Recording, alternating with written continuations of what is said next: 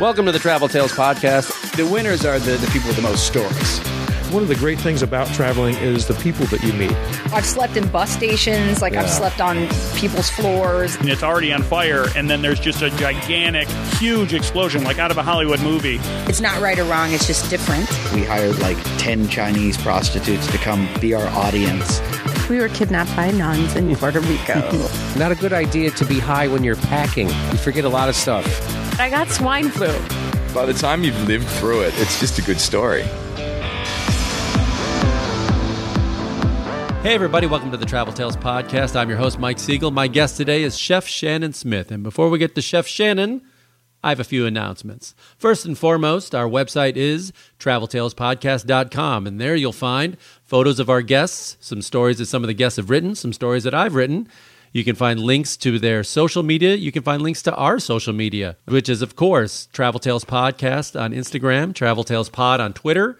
We have a Facebook page. Follow us on all those platforms, please. You can also find on our site links to Stitcher Radio and Apple Podcasts. We're on Spotify, we're on iHeartRadio. We're basically everywhere you get podcasts. So if you're listening on those platforms, I would hope that you would subscribe. And as always, I ask that you please give us a good review, a thumbs up, some stars, whatever it takes. It costs you nothing and it helps us because more people find the show with it. It boosts our presence, and that's a cool thing to do. If you think you might be right for the show or you know somebody who might be right for the show, if you have travel questions you want to ask me, if you just want to tell me how awesome I am, you can write me at Travel Tales Podcast at gmail.com.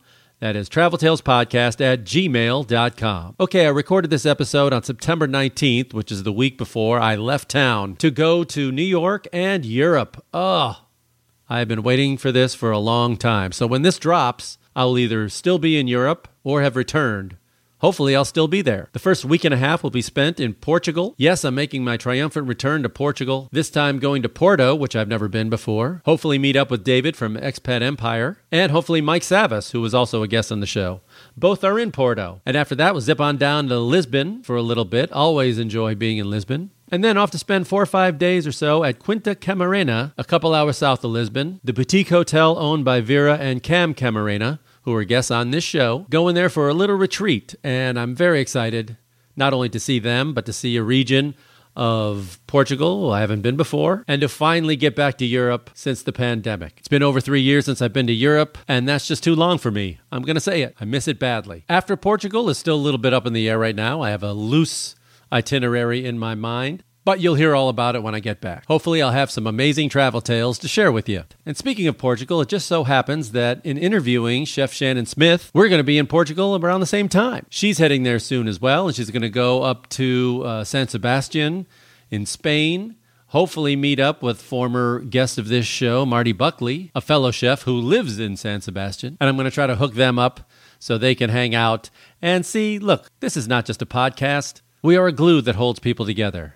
Six degrees of the Travel Tales podcast. Anyway, Shannon Smith is a chef who's based in Tulsa, Oklahoma. She's an Oklahoma native and wasn't really trained so much as a chef, but kind of taught herself. And her love of food and love of travel combined to where now she travels around the world. She's been to over 50 countries. She's currently writing a cookbook, and food is really kind of her focus when she travels. We talk about a lot of things her love of places like India and Mexico and the various regions and their foods there the craziest thing she's ever eaten, and I'm still amazed she hasn't gotten food poisoning. Either that or she's lying to me. But whatever it is, it's uh it's pretty amazing. So if you want to follow Shannon and her adventures around the world, you can follow her at chefshannon.com and she's Chef Shannon Smith on Instagram. She's been to some amazing places, has great video and photos, and certainly if you like eating as much as I do, it makes you hungry looking at the site. So I enjoyed meeting her and talking to her, and I hope you enjoy my chat with Chef Shannon Smith.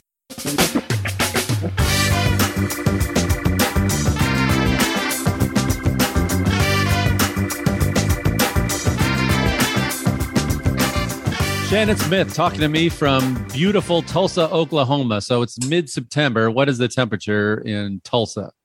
Uh, today it is 100 degrees. Ooh, okay. Yes, it's Now- terrible. Ooh, still. We've huh? had one of the hottest summers on record here in Oklahoma. Of course, I know the rest of the world kind of is saying Yeah. the same thing. Sadly, I think we're all going to have to get used to that. I think so too. Uh, then, then they're predicting that we will have one of the coldest winters. So Yeah. That's what we have to look forward to. So extreme climate change. What are the odds? If only someone had warned us. The good thing is Oklahoma has four seasons and we have four fabulous seasons. So I'm I'm thankful for that. So you are a native Oklahoman, correct? I am. I've lived here my entire life Okay. and would I any- love it. Would any of us know the town you grew up in? Uh, probably not. I grew up in a little tiny town called Tuttle. It's in the southwest part of Oklahoma. It's a little ranching town. And um, I had a wonderful childhood there living on a ranch. But I've been in Tulsa for about 34 years now. So how does one go from Tuttle to being this world renowned chef? Well, that's a good question. um, I, and it really does go back to Tuttle High School. I had an amazing home economics teacher named Miss Craig, and I had her all four years of high school. And I wanted to be her when I grew up. And she was this woman that taught me how to cook and how to sew and how to be a homemaker, basically, which is what home economics is. And back in the 80s, you know, it was a nerdy thing to do, but I went on to get a college degree in home economics and but my passion was sewing. And i was uh, i started sewing when i was a little girl and that was my first career. I did that for about 12 years. I ended up getting married uh, in graduate school where i was studying design and he moved me to tulsa. So i started this sewing business and then due to circumstances that were unfortunate in in my marriage i ended up uh, needing to change careers. And that's when i went on to the cooking side of home economics if you will and fell in love with it. And, and really what happened was i was offered a job teaching underprivileged kids how to cook nutritious meals. And this was in a an apartment complex here in tulsa. And I, i've always wanted to be a teacher like miss craig.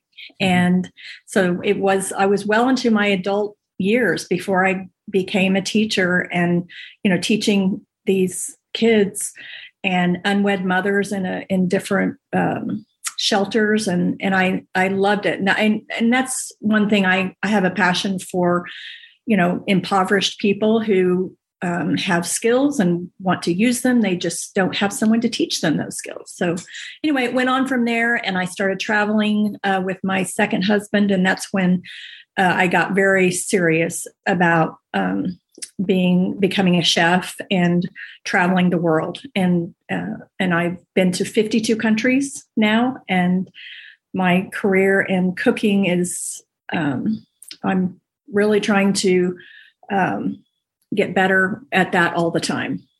Right, I mean, That's, you have that's a, a uh, short answer. that's the short one. yeah, so you have uh, you have a book out now, right?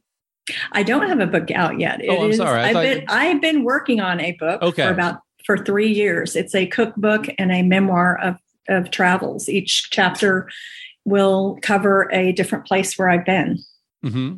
and, all the stories about the people I met along the way. Now, when you go to a new uh, country or any other uh, country or, or new environment, is it mostly? I mean, how much of it is your personal preference of wanting to see certain sites or do things, and how much of it is food based? Like you want to go see a region's cuisine and learn from them. You know, it has evolved into um, my desire to really learn about the food and learn the culture and meet those people that can um, that can teach me the recipes they grew up with that will show me the land where the food is grown. And and it evolved the way it evolved to that was when i started traveling to these wonderful places and this was with my husband at the time um, i was doing all the the trendy touristy things which are great you know going to the museums and all that but i was i would see the natives and the people that live there and and i'm thinking you know here i am staying in these wonderful hotels and and for me i wanted to meet those people i want to i want to meet those people that work there and that cook there and so i started researching and just talking to people. I, I make friends very easily, and and so I would just ask questions and get them to teach me. And I've been very very lucky over the past 15 years meeting people that love to teach me the food that they know. Now, as a chef, do you have some kind of specialty like you're known for? Like this is your thing. This is Chef Shannon's thing. Well, I, you know, I I know a lot of cuisines, but probably the the one that I'm that raises the most eyebrows is probably my love for Indian food. I actually I have a tandoor in my backyard. I actually have seven grills in my backyard. I love to cook with fire. oh man, uh, I grills. do. Yes, and man. that of course that goes back to my love for South American food also. But but back to Indian, you know, I I do a lot of Indian um, dinner parties and pop up dinners and things like that. And I think if you saw me, you know, what I look like, you, it's probably unexpected that I would know so much about Indian food and would you know stick my stick my hand into a tandoor and make naan you know for hours and so that's probably the one that's I'm probably most unique for. Wow, yeah, I didn't have you pegged for Indian food. I was going to think barbecue right off the bat. Seven Mm. grills, I'm not too far off. Right, but barbecue is a whole different art. I not, oh, it is. I, I do not claim to know how to barbecue, although the term barbecue, of course, in as we call it in America, is the the slow cooked meat with all the sauce and things. Mm-hmm. Whereas in England and Australia, the barbecue is the grill. So that's Yeah. where you're. So depending on what you're talking about, and I know I know you're referring to American barbecue, but I do Yeah. not specialize in that at all. I'll leave that to the experts. have you been to India? Yes, I've been to India three times. Okay, so I was there Yeah. for three weeks, and uh, I love Indian food, but you did, and I have a stronger stomach, but I did get sick after two weeks. Mhm. Um, how did you do? How did you? I'm there? sorry, but you know, I I wish I had a piece of wood to knock on right now, but I don't get sick. Oh my gosh! I Wow, honestly. I just, I had think I say I have an iron stomach, and you know that doesn't mean that I can't get sick. But I've been very lucky, and I eat really anything that's put in front of me because I. but Indian food, you're, and a lot of people think Indian food is it's all spicy, and it's not. no. Um, you know, India is just like any many other countries or any other country really you know they've got regions it's a massive country and different there's different food all over eh, you know depending on you know whether on their coast or the mountains or in the desert and you know the the people that live there and the religion and all of that influences the food so it's not all spicy No, what my problem was the opposite, you know, because I love spicy food and I Mhm. wanted the authentic thing.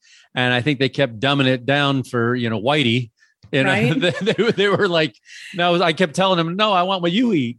And uh, they, they wouldn't make it hot enough. And so I had to go, I finally went to a, a mall food court in, in Mumbai and finally got one, you know, that was hot enough. And it was like, okay, I'm sweating here. This is what I was looking for. Right. They are surprised when they see Americans Right. wanting. It's the same in Mexico. They Yeah. um, they can't believe that we want spicy food, and they're not-. They really don't want it very No, spicy. Thailand, I had the same problem. They kept, you know, they're saying, "You sure?" It was like, "Yes, I know this food. Yep. I love it." yep, I'm the Um, same way. Yeah. So if you um went there, were you on a media trip or were you just traveling as like a a tourist? I was traveling as a tourist slash researcher. Um, you know, to act. The first time I went was ten years ago, and I went to meet a friend of mine from actually that lives in Rome, and she was doing these gourmet tours. And I had met her in Rome and, and had cooked with her several times, and she convinced me to go with her to India. And so I was meeting her there in Goa, which is in the south. Yeah, I spent a week in Goa. Did you? Yeah. I, I enjoyed Goa. I mean, that was my first, uh, you know, and that was back when I had just started traveling alone. And that was my first, uh, actually, it's my second trip to go by myself.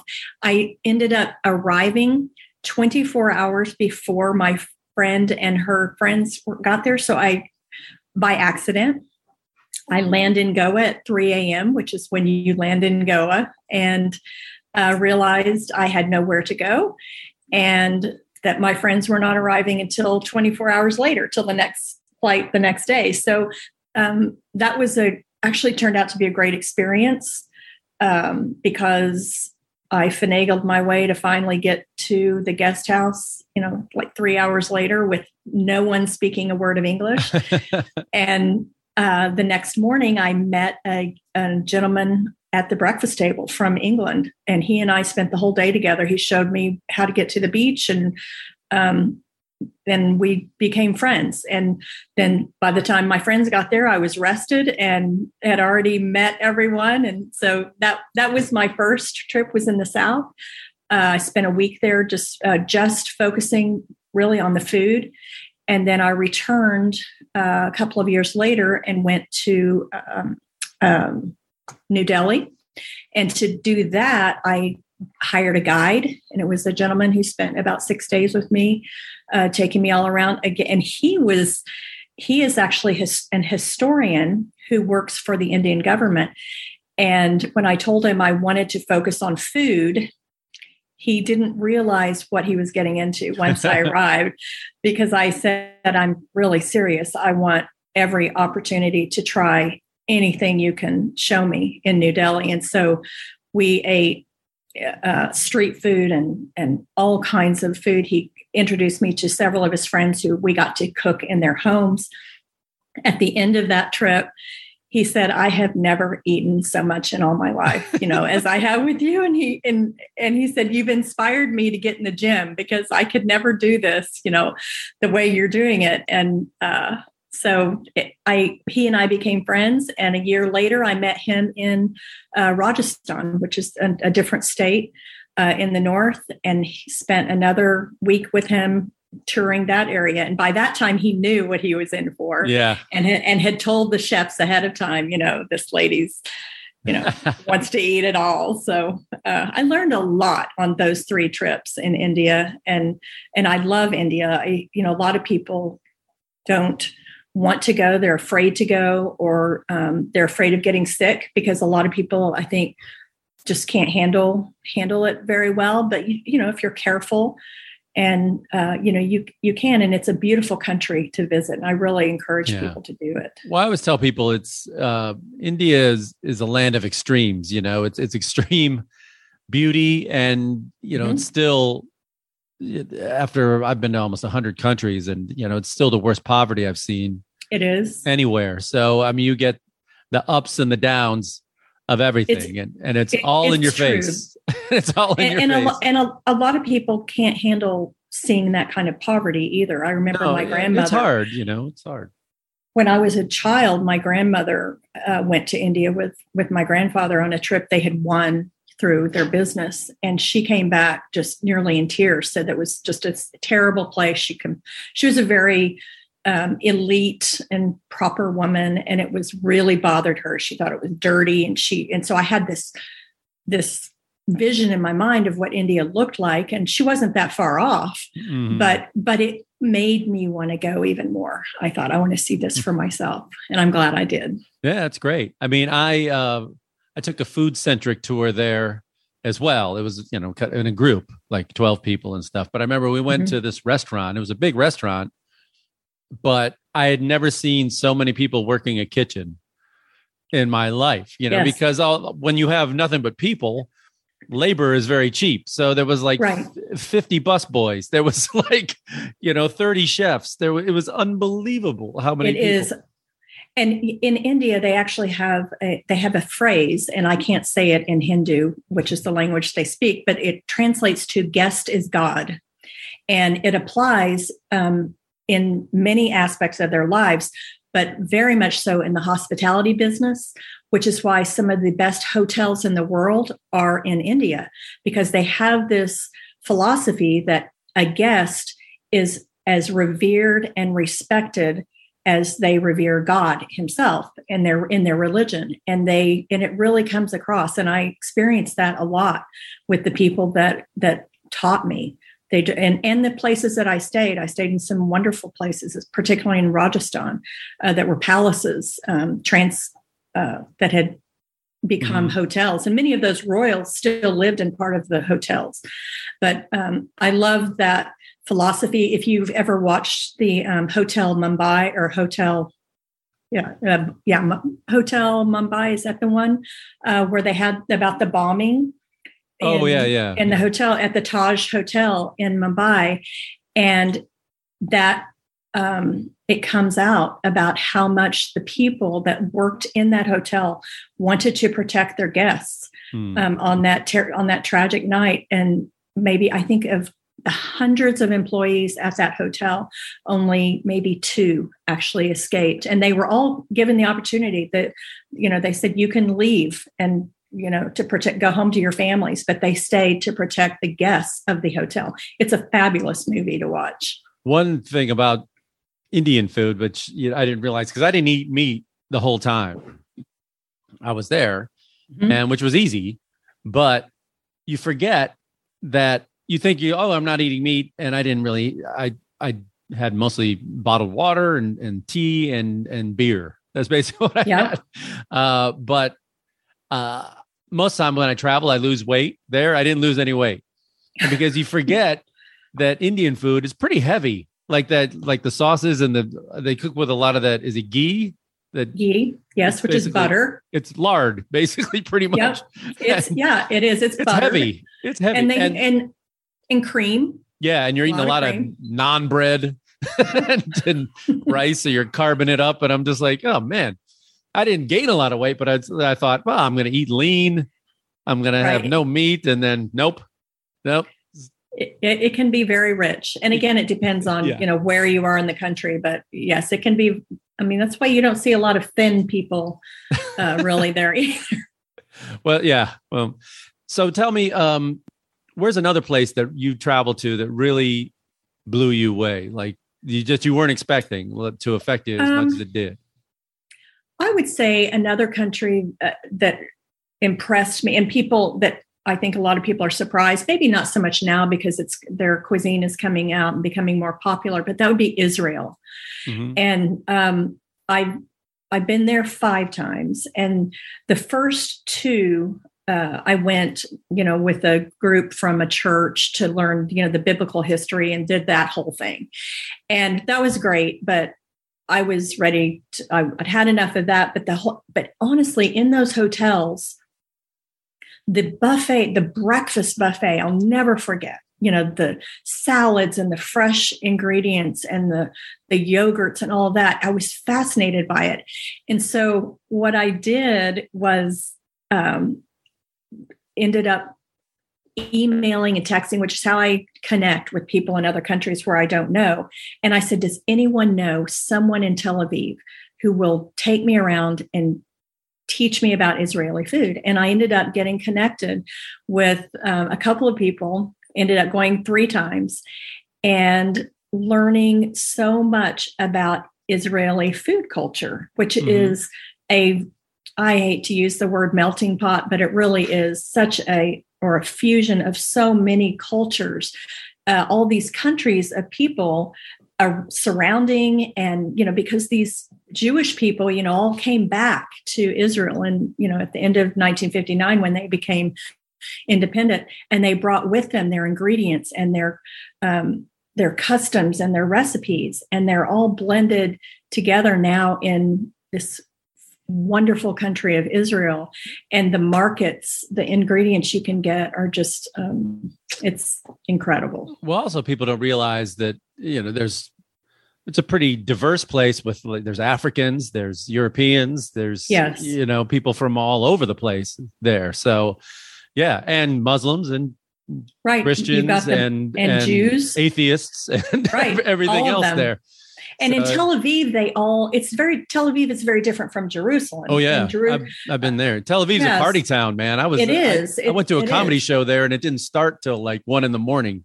We were there till like three for yeah. the late show. It was it was late. It was late. Yeah, Jerusalem's a little more serious. Jerusalem's a little is. more uptight and serious, but yeah, Tel Aviv is a beach party town.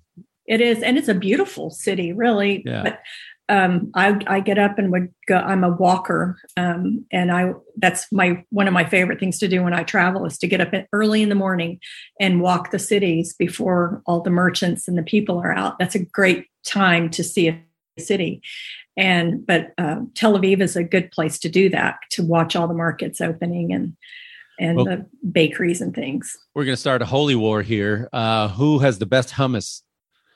because the Israelis will fight you, and then the Lebanese will fight you. It's about true, it, and then and then you know, well, because I haven't been to Lebanon, I have to okay. say Israel. yeah, exactly. Well, how about anywhere else in the Middle East? Have, you been to uh, like um, Egypt um, or anything? I have not been to Egypt. I've been actually studying on that because I'd love to go. And I, I heard on one of your episodes that you had been. No, I haven't um, been. I haven't been. To, oh, it's thought, on my list. No, okay, I've been to Jordan. Well, you talked about it.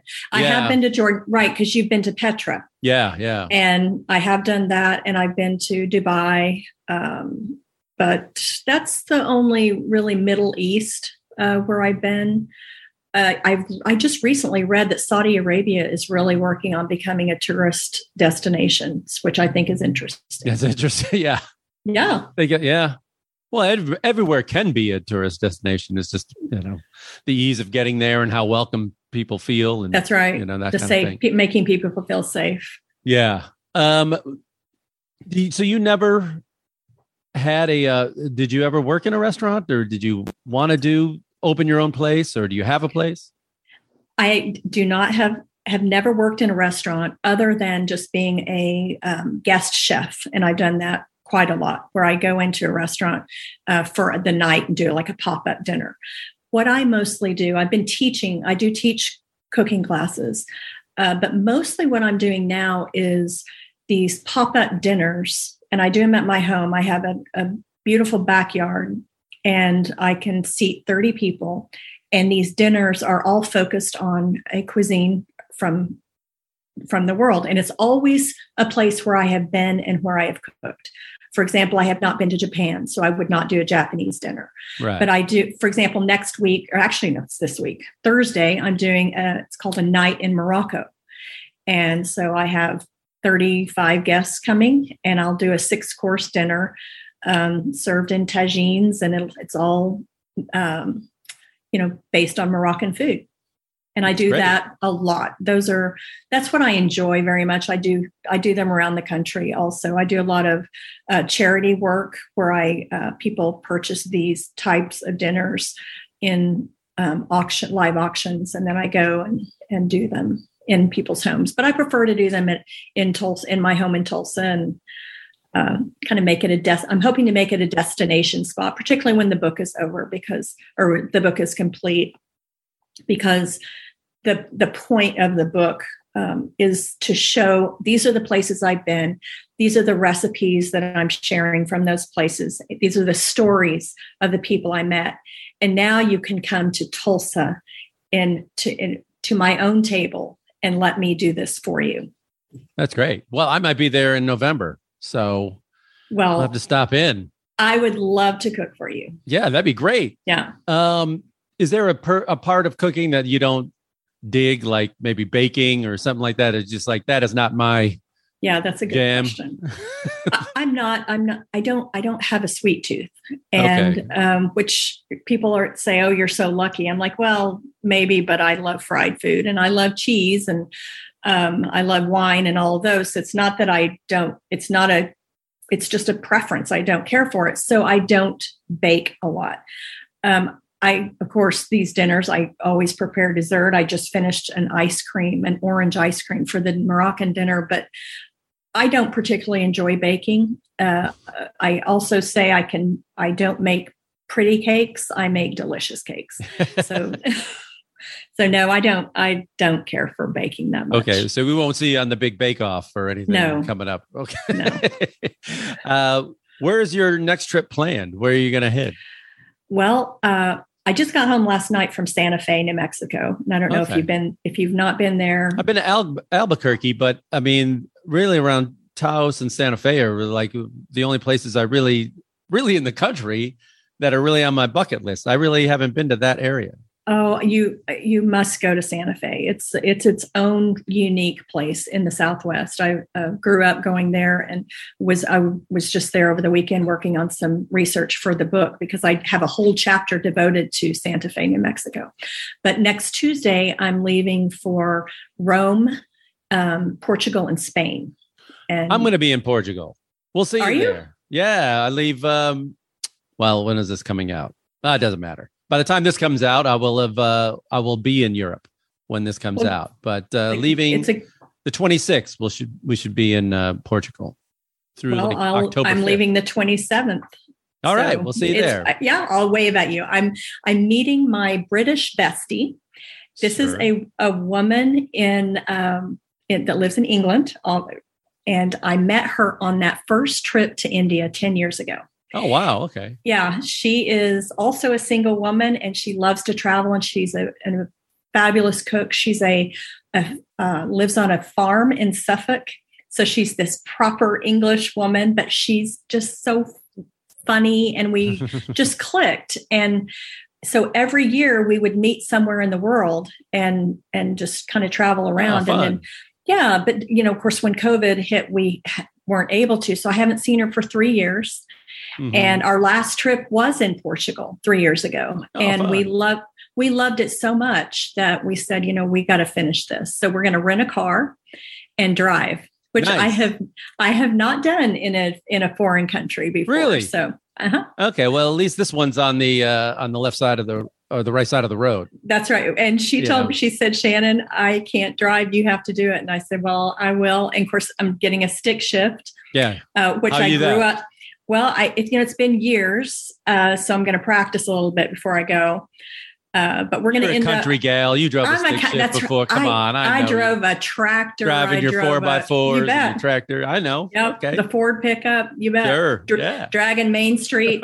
you bet. I know how to drive a stick shift. I know. I know.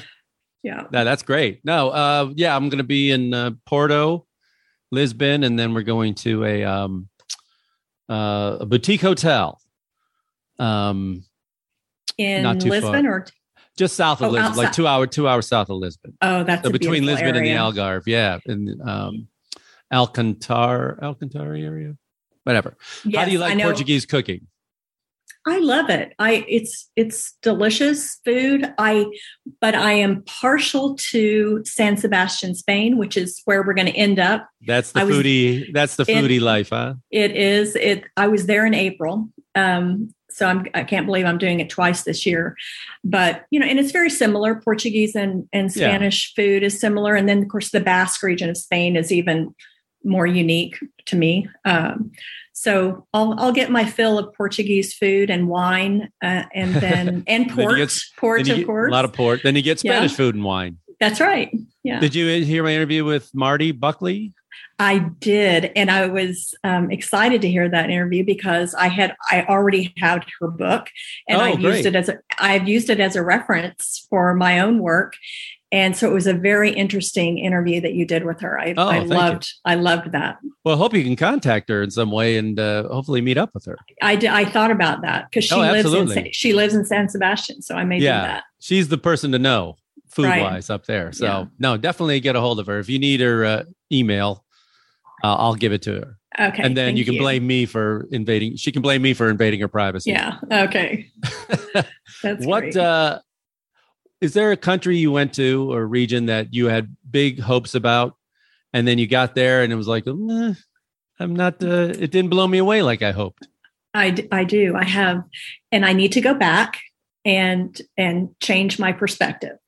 Um, I went to Istanbul, and this was with uh, this was with my British friend and a couple of other friends. And honestly, I I was not that impressed. Um, it was extremely hot, and I've never seen so many tourists ever.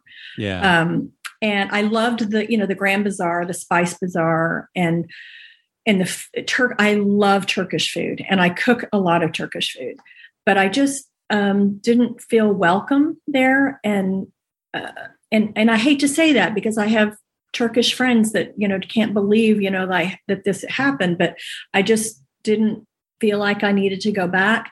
But the more I the longer it's been, I think you know I, I do want to do it again, and I really want to see more of Turkey. Yeah, yeah. so I think I'll get I'll give him a second chance. I'm sure getting out of um, Istanbul will probably be a different vibe. You know, any Yeah. big cities are going to be a little colder and a little rougher, Right. especially ones that see a million, like you said, a million tourists every summer, and then they're Yeah. just tired of them. You know, what I Right. mean? and and I get it. I get it. Yeah, but there You is know, a temperament too, as well. I mean, I went to a, a soccer match there in Istanbul, and it was uh, it was rough. And I mean, I saw, I mean, just in small towns, I saw fights on the street. It was, it was like a weird vibe. Mhm. I'm with you on that. I can't, uh, I don't want to disparage, but yeah, I got a little bit of a- Well, good because most people most people don't. You know, they had a different experience than a, a more yeah. positive. I'd give it another shot for sure, but Yeah. I would, uh, yeah, I'd like this. It's a big country too, so to see It is a big it, country. We can't Yeah. just say we can't just Yeah. use Istanbul as our it's like I went to New York City, so I saw all of America. No, you didn't. Yeah. Yes. no. What I love is when people say they went to Las Vegas. That's the only city Oh. they've been in the U.S. And I'm like, that's that that's the not the saddest thing? U.S. Yeah. don't paint us with that brush, please. right. So was your family big travelers? I mean, did you you talked about was it your grandmother who went to India long ago or was it uh, somebody else but did take trips as a kid? Did you ever leave the country? when I was a kid, we always did a road trip vacation every summer. So that was uh, just around the US. So I got to see a lot of the United States that way.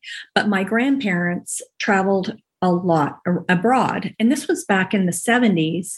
So that was a big deal. And Oh, yeah. they would they would send um, all the grandchildren, you know, souvenirs. I remember they went to Hawaii once and sent a mail mailed a coconut, and uh, our address was written on the coconut. And so I always thought that was so um, elegant, and what a you know, it was this dream of mine that I could do that like my grandmother did. And uh, you know, she was she enjoyed some of it. She didn't have quite the adventurous spirit that I have. She, Mhm. she I'm sure that she, I, I I do say that I'm kind of her spirit animal because we have so many similarities in our, uh, throughout our lives and the hardships that we've endured. But, um, I'm sure she's looking down and hopefully very proud that I've gotten to fulfill the dream of travel uh, that that I've always wanted. So for those of us who love travel and especially for you who loves travel plus entertaining big groups, how did you handle uh, COVID and the lockdown and uh, how did you get through it? Well, you know, it was it, it was it benefit it was a benefit to me in many ways, and then it I had it some struggles there too. Um, of course, I had to cancel a lot of trips, like I know you did too, and a lot of people did.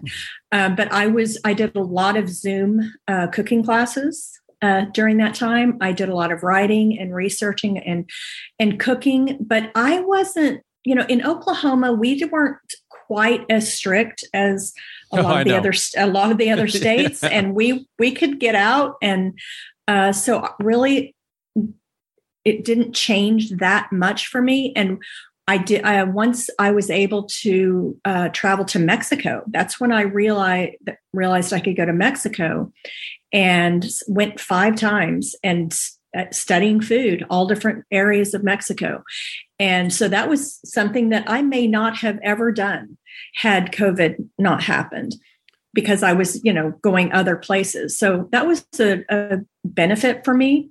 Uh, i did have a COVID divorce. I got divorced Oh, during. COVID. So that was, you know, and, and it's all worked out for the best. We're still good friends and we just, you know, ended the marriage. Uh, but so I had that to deal with during COVID, but, but that also freed me up, you know, in a way to, to be able to travel much, much more. And I have done that. Yeah, so I mean, we're very lucky to move or to live next to Mexico in terms of like we could be stuck next to a country with bad food. That's right. you know what I mean? And Yeah. luckily, their food is amazing. And what people don't realize about, or most people don't realize about Mexico, is how diverse the uh, cooking is and how diverse the country is uh, between That the is- north and the south. And the, the food is very different in certain areas. Mhm. That's it's right. amazing. And you know the Mexican food. Now you're in California, so you probably get We're some spoiled. really authentic Mexican Yeah. food. Yes, Yeah. um, here, you know, not as much. I mean, we we have you know, food trucks and all that, that which is eh, wonderful. it's a lot of but, Tex um, Mex there, right? There is, but I stay away from that. Um, yeah.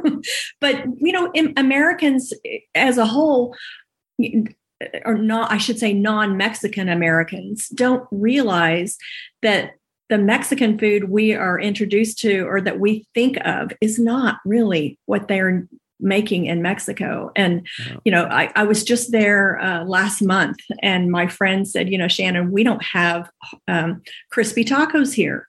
You know, No. that's just not a thing.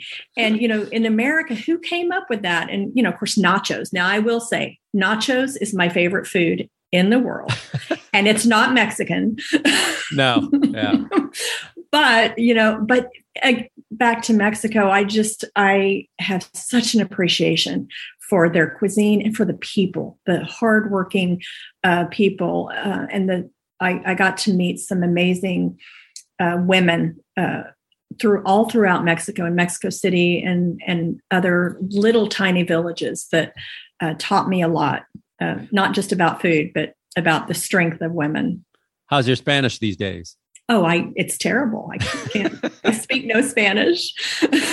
Not even a little, I- not even kitchen Spanish, as we say oh, I can, restaurant well, I, business. no, I can read a menu. That's about Okay. it. okay. yeah, but I have a great friend um, named Paco Mhm. uh, that that I met last year, and he and his wife take me anywhere I want to go, and they're my interpreters, and they.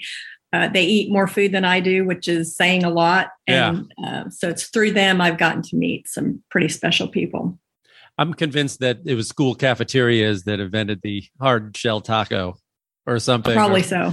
or, Yeah. or whoever, the, like the uh, El Paso, uh, whoever makes those shells and Right. sells them on the, in the Right. grocery store. They're And I'm easy not- to stack. I, I'm not saying they're bad. I mean, I eat. I No, like we all grew up crispy tacos. them. Yeah, but I. It's just not a really authentic Mexican No. dish. Which is your favorite region? Do you like Oaxaca with the moles and uh, which, which I do love. You know, I don't really. Ha- I love Mexico City. I'll say that. And in in fact, if I if I had to leave the U.S., God forbid, I I would go to Mexico City. Um, It's and, fun. and live there. It is fun. It is very cultural. The first time I went last year, you know, I went by myself, and people, all my friends were like, "Yo, it's not safe. It has such a bad reputation," and that's such a um, a misconception. There are, of course, areas that are not safe, just like any city Yeah. in the world. You just have to know and you have to be careful and be smart.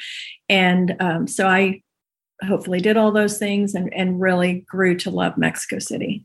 I did a whole bit on this in my comedy special that I went to Mexico City for five days, and all my friends here were like, "Don't go to Mexico City, man." I go, "Why?" It's, and they, go, "Oh, it's really, you know, a lot of crime, and then the air mm-hmm. quality's bad, and the traffic, and it's really spread out. It's hard mm-hmm. to get around." It's like, yeah, I live in Los Angeles. Exactly. You just you just described every day of my life for Right. 25 years. It's like, ooh, is there a lot of Mexican people there too? I wonder what's that like. I have no idea. Yeah. right. Yeah, It's- so yeah, it's not it's not a big culture shock when you live in LA to go to, to go to Mexico.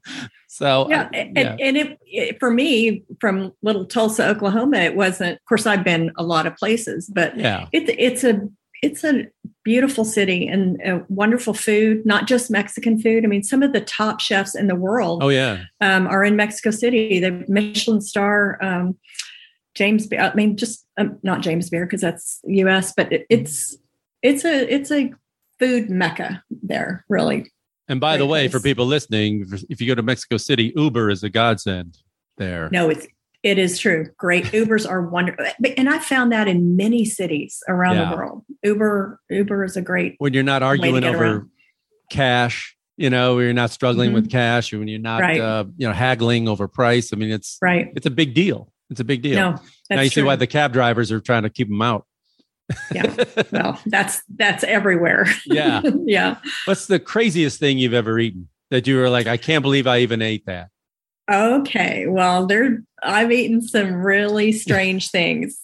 Uh, and that is one thing I do not turn anything away, um, especially if the cook presents it to me, I am very respectful of um, of uh, well of their the thought that they put into this and their traditions and all of that. Now, believe me, there have been some things that I just had to swallow hard and and my eyes watered and all of that, but I will always take a bite. Um, however, this was in Hong Kong, and I was at a restaurant, a very high end restaurant. And on the menu, it said bird's nest soup. And oh, I've I, heard about this. Uh huh. So, well, I hadn't. so I asked the server, "What is this?" And of course, he spoke um, in this very uh, uh, Chinese accent, of course, trying to speak, trying to explain it, and I could not understand at all what he was saying. And so I just said, "Okay, I'll I'll order this." Now, also, I had just arrived in the city, so I didn't have the conversion down for uh, how much things were cost Oh no! on Don't the tell me- menu. And Hong Kong's already expensive. Right. So I'm at this, so I eat it and I was there with my photographer and we, and I order two bowls. Okay. So one for her, one for me. And we eat it. And you know, it's, it's unusual, but it's not, it's, it was okay. I think we ate half of it because we had a lot of more food coming. And it wasn't until the next day, um, she actually looked it up. What is bird's nest soup? And then we discovered what we had eaten. And we all I also discovered how much I had paid for it, which was a hundred dollars a bowl. And, And what is it exactly? so it is now I have to recall there are is a, I should have done my research before this because like it's been a it's been two years since this happened, but uh, birds a, a particular bird regurgitates Ah, into and and they do it in the nest. And i hope i'm describing this correctly but so they actually harvest this stuff. Oh, yes this nest of stuff. Uh vomit basically is what or spit up. I'll say spit up. And they dry it so they dry it. And so you when you go to the dry markets you know with all the dried fish and things in hong kong you can purchase this bird's nest and it's very expensive. And they rehydrate it and make it into a soup. And that's what bird's nest soup is. As well as i that's i hope i did that correctly. I hope there's not some expert listening to this and saying she got that all wrong but it's really that's very close to what it was. Oh. um, so that was one thing um, that I've had. and, and in Mexico, they eat, you know, of course, uh, uh, as well as a lot of other cultures, they eat every part of the animal. yeah. And um, there are parts of animals that I prefer not to eat. Yeah. Um, one is the foot, a cow foot, and it, the hoof. It's just, um, it's it's chewy and gelatinous, and um, I didn't care for it at all. I had that one was hard to swallow. Also, Yeah. um, I'll so walk away maybe- if something's like I've, you know, if I hear something's like endangered or something. I'll go, Right. "Uh, I don't want to eat rhino or something. Yeah. not- you know, Agree. or- I draw the line at shark fin and things like that. Mhm. I just don't want to. I don't want to try whale.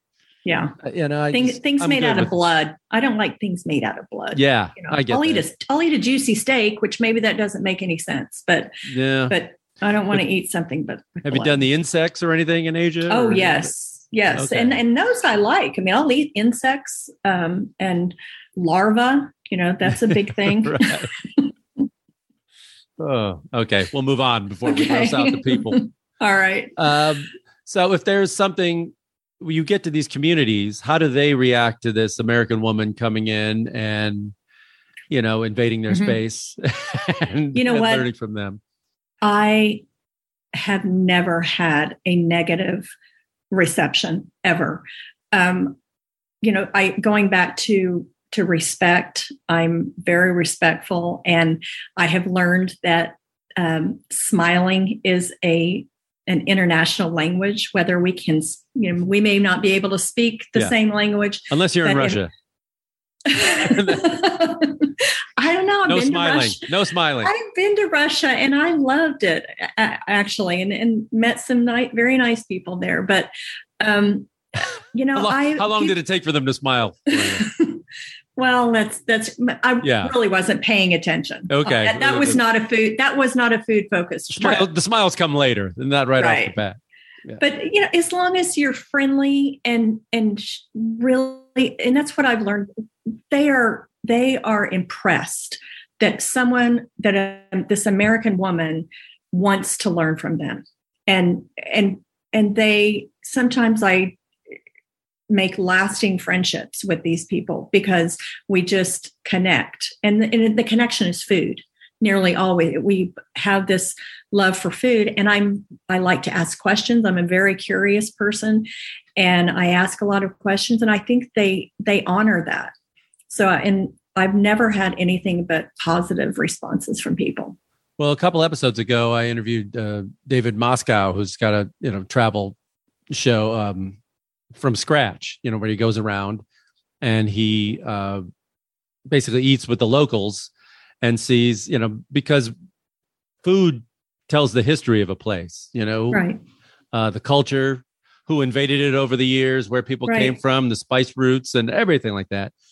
But Mhm. is also looking ahead to the future, where you know some of these uh, places and and their way of lives are really in danger. Uh, whether It's it's, like you know, they can't grow crops there anymore because the climate is changing, or Mhm. uh, they're fishing everything out of the sea. I mean, have you come in face to face with this uh, in certain places where it's like, oh man, they they can't live like they used to live here? Actually, I think one of the biggest um, endangerments is the fact that young people don't want to carry on these traditions. And so these, you know, the older folks who have um, the knowledge and the, the skills and the, you know, whether it's farming or cooking or, or whatever, um, and they have the recipes from their ancestors and that yet they're you know the young people of today they don't care Yeah. and you know they want to leave go to McDonald's. farm. right. And so and that's that's one issue. And then the other is is back to farming. And i saw this in indonesia in bali in the rice fields. And it's a problem in mexico too. That takes a lot of of real estate to to grow rice.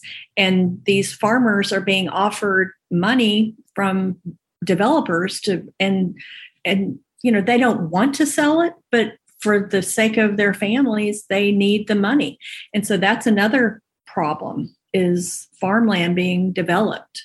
And also you know people you know we, we put hamburgers all around the world but beef is a very you know raising cattle takes up a lot of land and is really bad for the for the that's right. for the Yeah, planet. and and they're, so they're hacking down forests to have more grazing Right. land. And you know that's just it can't last there's there's so just so many issues out there that um that are you know preventing well what preventing changes a lot of things but that's another. What changes would you like to see in america in terms of how we eat and what you see around here?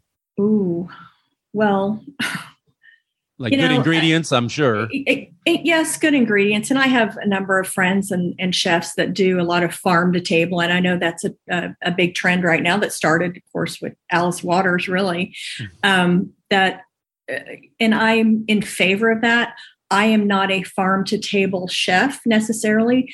And I, although I do, I do garden and I do shop farmers markets and I use as much as I can, but it's not a focus for me because I'm trying, my focus is uh, international ingredients and um, the stories behind these dishes that I create. And many of these dishes, I'm using, you know, ingredients that I brought back from other countries, um, which I do a lot. And so that's not my focus. So I would say what I, in answer to your question, sorry it took me a while to get there, um, is to teach people that it, it, other um, other cultures and and foods from other places.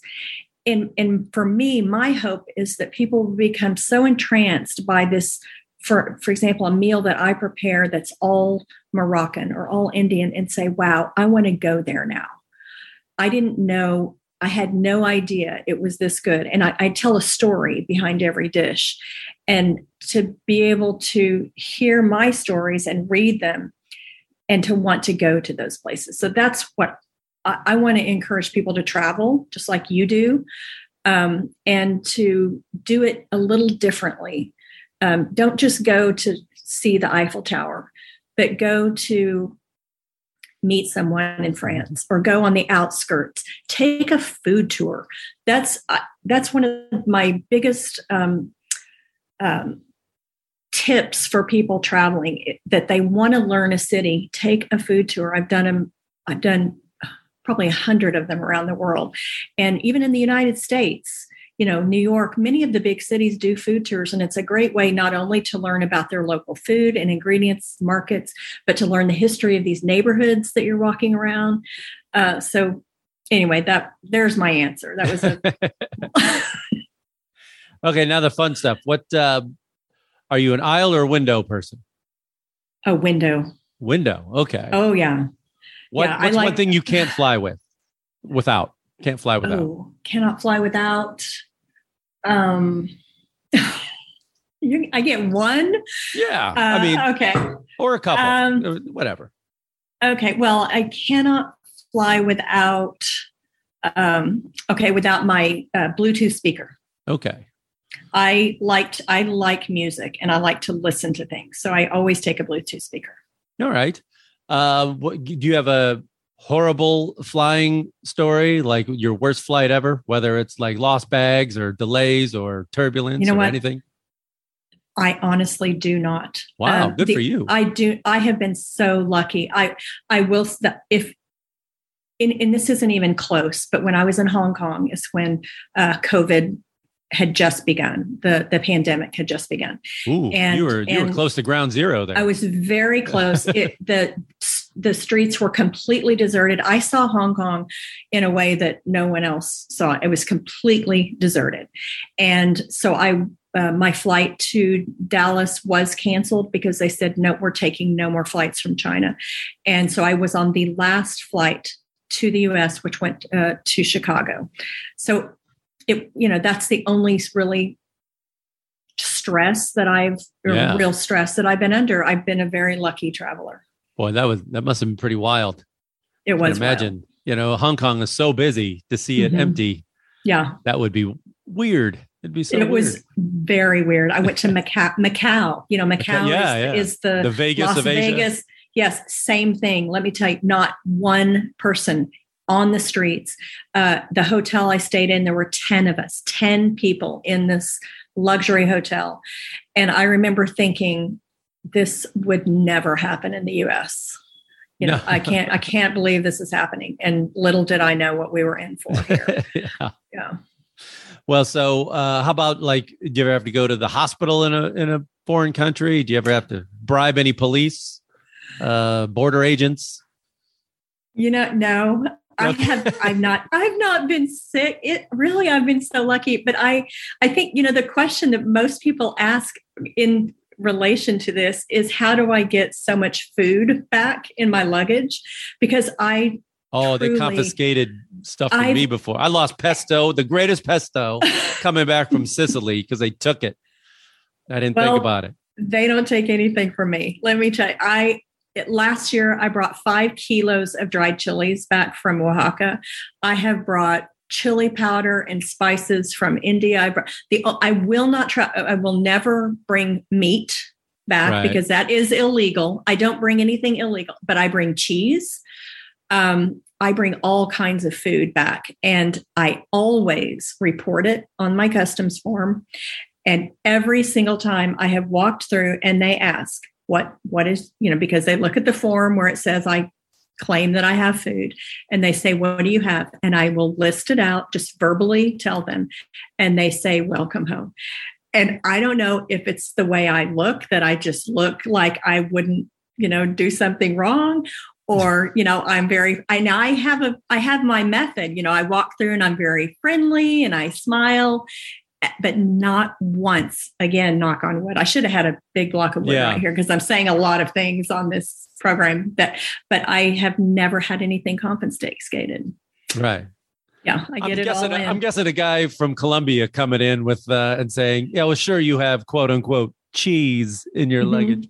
yeah So, do you? But do you get this through by you have to check it, right? I mean, you can't bring it. some of it. So, oh, both. I some of it I um, uh, check, and some of it I carry with me. One time, I brought about twenty pounds of cheese from France, and decided to carry it on. It was all vacuum packed.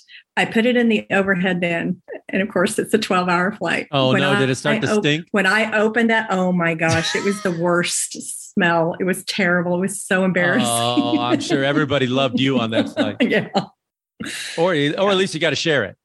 right. How right. about um, wine? Have you ever tried to bring some back, or do you are you a winey or a wine person? Yes, yes, I love wine. Um, I don't bring a lot back. I ship it back, and it's I hard don't to do. do. It. it is hard to do. For one, I, I have I actually have a wine suitcase. You know, you can buy those suitcases, but I haven't used it a lot um, because if I truly love a wine, you know, if I'm at a winery or something, I will have them ship it, and which has become very expensive. You know, um, and th- so that's the problem there. So to be honest, um, I I might bring back two bottles, and I have those, you know, those blow up Yeah. cases or Yeah, yeah. b- bags for those. Um, I bring back, you know, olive oil and and pestos and things like that, and I just wrap it in clothes, you know, in my suitcase. But we have so many great wine options here in the U.S. Um, and I I'm not talking just you know U.S. made wines, but we can we can get some really good Italian wines here. And I I have enough friends that are in the business that can get me what I want. That I don't really need to bring back wine necessarily. Yeah. Yeah. So uh, you do it any of the uh, spirits? Like if you go to Sweden, you're going to get the vodka or Poland Yes. or something like that. Well, I love whiskey, and so I'll, Oh, you know, we go. sometimes bring back uh, whiskey or port, like when you go. yeah. Um, And so, you know, keep, when you go to Portugal, make sure you take some of those bags because you will want to bring some ba- uh, bottles of port, port Okay. back with you. Yeah. Um, but I I like a lot of things, a lot of different. yeah. All right. So like now you can get your plugs in. You can tell people where where they can find you, and if someone wants to like hire you to throw a big dinner or something, where where can they find you?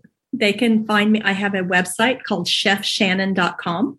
Mm-hmm. And on that website, I have a lot of my travel stories and I share all my recipes. So there are probably 150 recipes on there, uh, many of which will be in my book. And then on social media, it is Chef Shannon Smith on both Instagram and Facebook. So you haven't been like, uh, have you have you got on the TikTok thing or the YouTube or the whatever? I say it like a ninety year old man. The, I the know. YouTube. I do have a YouTube channel and I do have a TikTok channel, but you know, that's it just takes so much time to It is keep a lot up of with all of that. And you know, once the I keep you know, my friends are like, when is this damn book going to be done? When you know, eh, because I just once the book is done, I will have more time, I think, for that. Even though I'm going to, you know, do a book tour and hopefully do some public speaking about it. Um, I hope to get into some more fun things. Um, I do do I do um, a lot of video, which is now the thing you have to do. You know, even on Instagram uh, because they're competing with TikTok so much. So um, I have a photographer that I work with that has is helping me with that, but gosh, it takes a lot of time. It does. It does. And you know, it's uh, we we were brought up in the in a different age of like, oh, you're going to go on TV, and it's like now young people they don't care about TV; they're going to be on on TikTok or, or YouTube or whatever No, it is. So it's it's, true. it's not like that a big deal. I mean, if even like local TV looked out to you, and Oh yeah, I'm appeared on, I'm on I'm on uh, quite a bit of local TV here in Tulsa, yeah, and you know even even that, um, you know, it's it, there's a certain demographic of people who watch, you know, local news, just like Yeah. there's a local a demographic for every single you know Oh, yeah. media. yes, there is. Um, yeah. So I, I- you know, most of we in the analytics of my social media, I think it's mostly, and I was surprised actually because I'm in my 50s, and I was surprised that most of my followers are in their uh, 30s and early 40s. That surprised me because I thought it would be much older um, people that were interested. But I, but I have found that I have a lot of young, even 20 in their 20s, people that are and that are fascinated with what I do. And I think it's, you know, I was talking to someone the other day and they said, you know, Shannon, they look at your life and your because I do have an, a, a fantastic life getting to travel and do what I do and they want they aspire to be able to do that someday. So I I take that very seriously that I want to motivate and, and inspire people to be able to travel and and cook. Well, living in LA, I'm envious of a backyard that can hold 30 people and seven grills. Because we can't, we can't get that here. That's why you have to come to under Tulsa. five million dollars or whatever.